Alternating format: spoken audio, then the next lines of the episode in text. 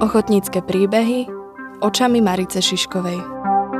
Inscenáciu v režii Ivy Jurčovej som videla krátko po jej premiére v Zlatých Moravciach na nejakom festivale amatérskeho divadla. Priznám sa, že si vôbec nepamätám, aký to bol festival, ale inscenáciu si aj po toľkých rokoch pamätám veľmi dobre. Hlavne si pamätám na ten pocit, akú si eufóriu, ktorú som ešte dlho po jej zhliadnutí prežívala. Nebolo to načenie z príbehu, ten bol dosť temný a pravdu povediac, ani neviem, či by som ho vedela teraz zreprodukovať.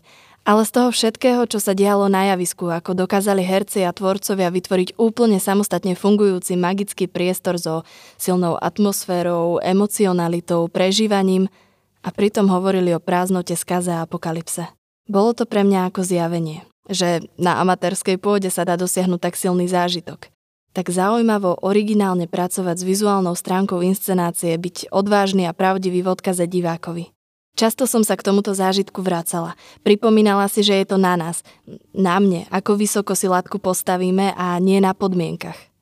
Bola to moja iniciácia skutočnej divadelnosti. Som za ňu vďačná. O inscenácii divadla Pôtoň, Ochladzuje sa, napísala divadelná režisérka, lektorka a pedagogička Marica Šišková.